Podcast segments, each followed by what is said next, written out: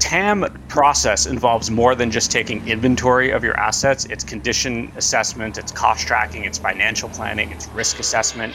Doing all of that at once and making sure that you're doing it in the same way another transit agency is doing it so that when it all gets aggregated up at the government level, they can do an apples to apples comparison. That's that's process, that's new, and transit agencies are still figuring out how that might work. Hi, this is Tris Hussey, and welcome to another episode of Inside Trapeze. You know, one of the most important things that every transit agency is maintaining a state of good repair. Now, for agencies in the US, they have their TAM reports due in October, their Transit Asset Management Reports. This is no mean feat. Agencies have hundreds and hundreds of assets they've got to keep track of. So I'm here with sales specialist Satpal Bamrah from EAM to talk about all of this. Satpal, welcome to the show. Thanks for having me. Oh, absolutely. Love talking about how agencies can manage their stuff better, stuff with wheels and without wheels, right? It's a big deal. Okay, so let's talk about the difference between state of good repair and TAM. So what what what are those if people get con- those confused? And they are confusing terms um, state of good repair especially. It's it's a bit ambiguous. There's room to maneuver and how you view it will depend on who you are. So a lot of this stuff came about from MAP-21 legislation that passed and through that the FTA released a definition on what state of good repair is but even with that definition, it, it can change depending on, on if you're an agency versus if you're looking at it from a, a government level. So, in its shortest definition, state of good repair is the condition in which assets are fit for the purpose in which they were intended. So, is this thing that I bought with capital money doing what I want it to do? And you can break that definition down into, into some further levels. So, it has to be doing its designed function, it can't have a safety risk, and the amount of money that you spent on it should be worthwhile. Its investment has to have been met or recovered. And if you hit those three things, you're in a state of good repair. Um, but what you do with that information is, is where the, the nuance comes in. So if you're a transit agency, you're going to be looking at that from the lens of these assets I purchased, these buses I bought in 2015, are they performing to the level that I want them to? But if you're looking at it from the FTA perspective or the government, they want to know how much money do I have to generate to keep transit and infrastructure running across the entire country? They don't care about that individual bus. They want everything all at once to determine how to allocate funds. That's state of good repair. Uh, TAM is then how they actually do all of those things. So, TAM, Transit Asset Management, that is a report that all transit agencies have to do on a four year cycle. And October 2022, that's the second time they're going to be doing it.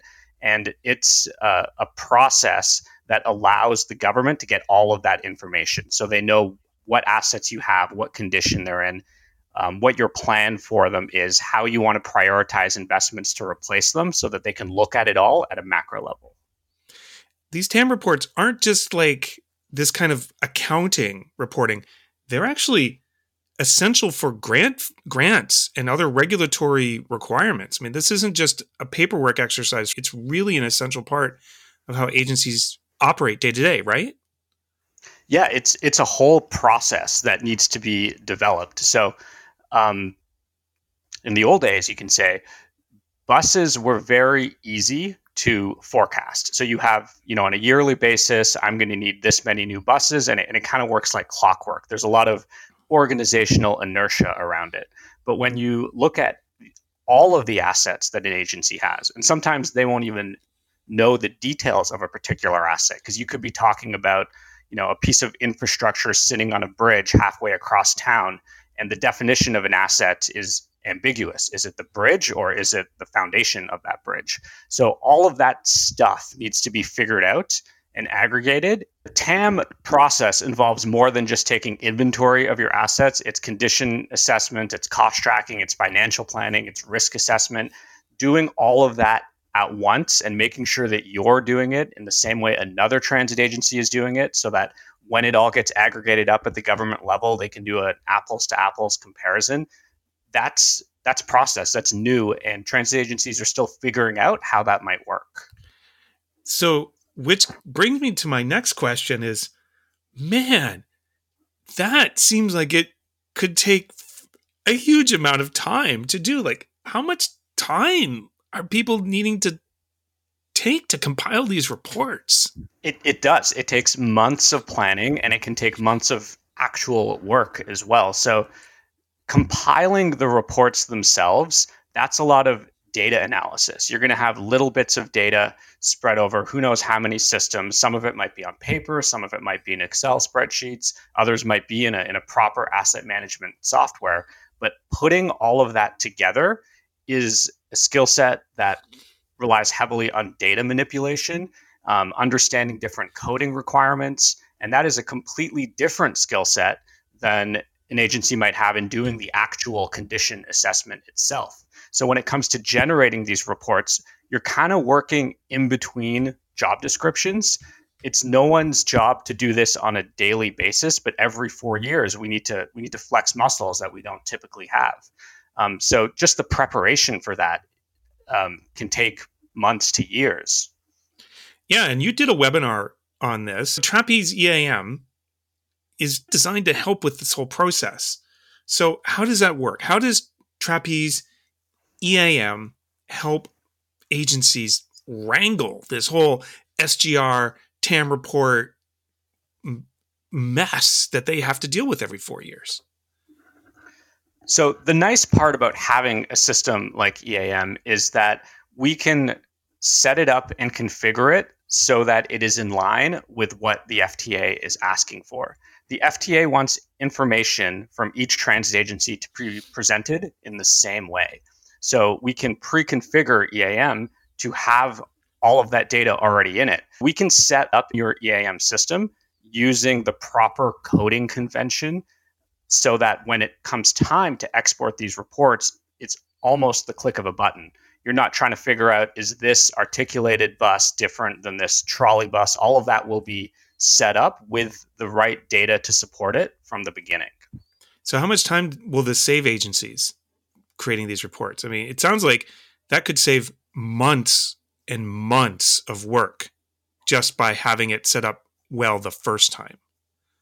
It, it can. It makes the actual creation of the report super quick.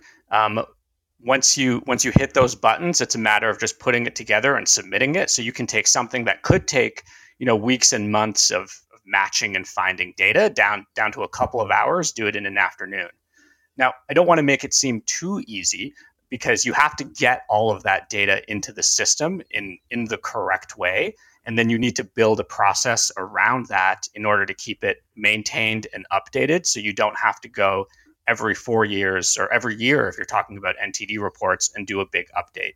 And that's another thing that we can offer as well is, is through the workflows that the EAM system offers, it, it'll help introduce and reinforce that rigor so that the data is is always up to date and always relevant to make that exporting a snap.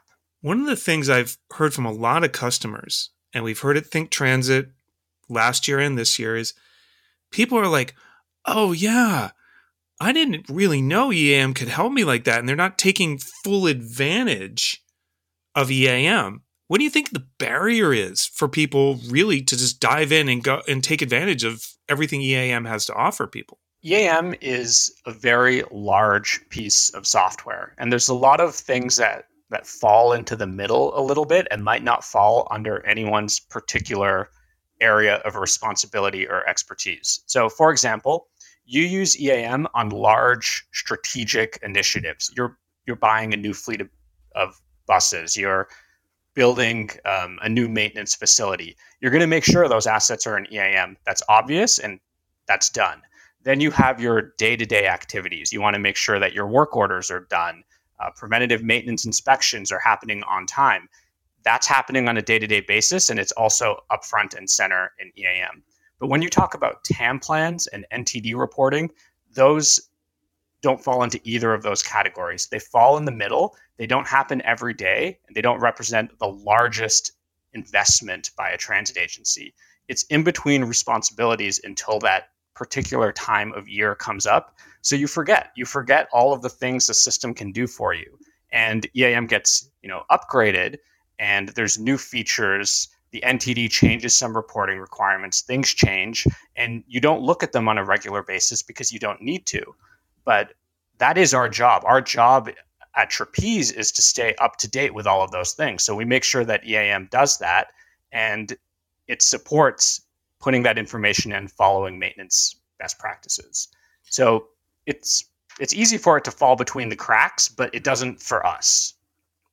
You've talked you've touched on this last question in a number of different ways. It's like, okay, October is looming. It's May and there's still time. How can we help an agency that's gone EAM to get ready for these TAM reports? Like, what can we offer agencies to help get through this once every four year reporting that they need to do? It's never too late to get started on this kind of reporting. It's never too late to start building out the process if you haven't already, or increasing the use of the tool, in this case, EAM, which you already have. So, part of what we at Trapeze can do is help determine what that level of effort might look like and then help you get there. So, it might be something simple like scheduling the way that you take condition ratings as part of your everyday maintenance activity. So by the time four years comes along, that process is is automated and the data is up to date.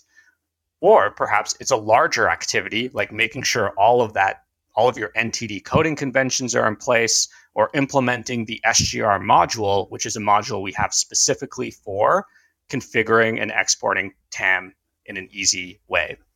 Um, another thing an agency might have to do is is reassess the way that they've set up their assets because perhaps that hierarchy is not in line with the way that TAM reporting needs to happen. So it, it can vary a little bit for every agency, and we can help determine what the specific steps you need to take are, and then help you get there. That's what that's what you do. That you you help agencies make sure that their EAM is set up and they're actually getting the most out of it they can. What you know would you say for an agency beyond making their TAM reports easier? If you could tell them, do this one thing in EAM to get more out of it, what would that one thing be? You need to adopt the the mantra that if it didn't happen in EAM, it didn't actually occur. That is your system of record for all maintenance activity, for all asset management activity that occurs. If you know something that occurred and you can't find the record in EAM, for all intents and purposes, that didn't happen. And if you enforce that kind of rigor and system at your transit agency, the data in EAM will just get more and more rich. And that will make all of the downstream processes like your TAM reports that much easier to maintain. Oh, that's fantastic. Well, Satpal, this has been great. Love talking with you guys in EAM about all of this. And uh, so, if anyone has any questions about how to get more out of EAM, get ready for your TAM reports.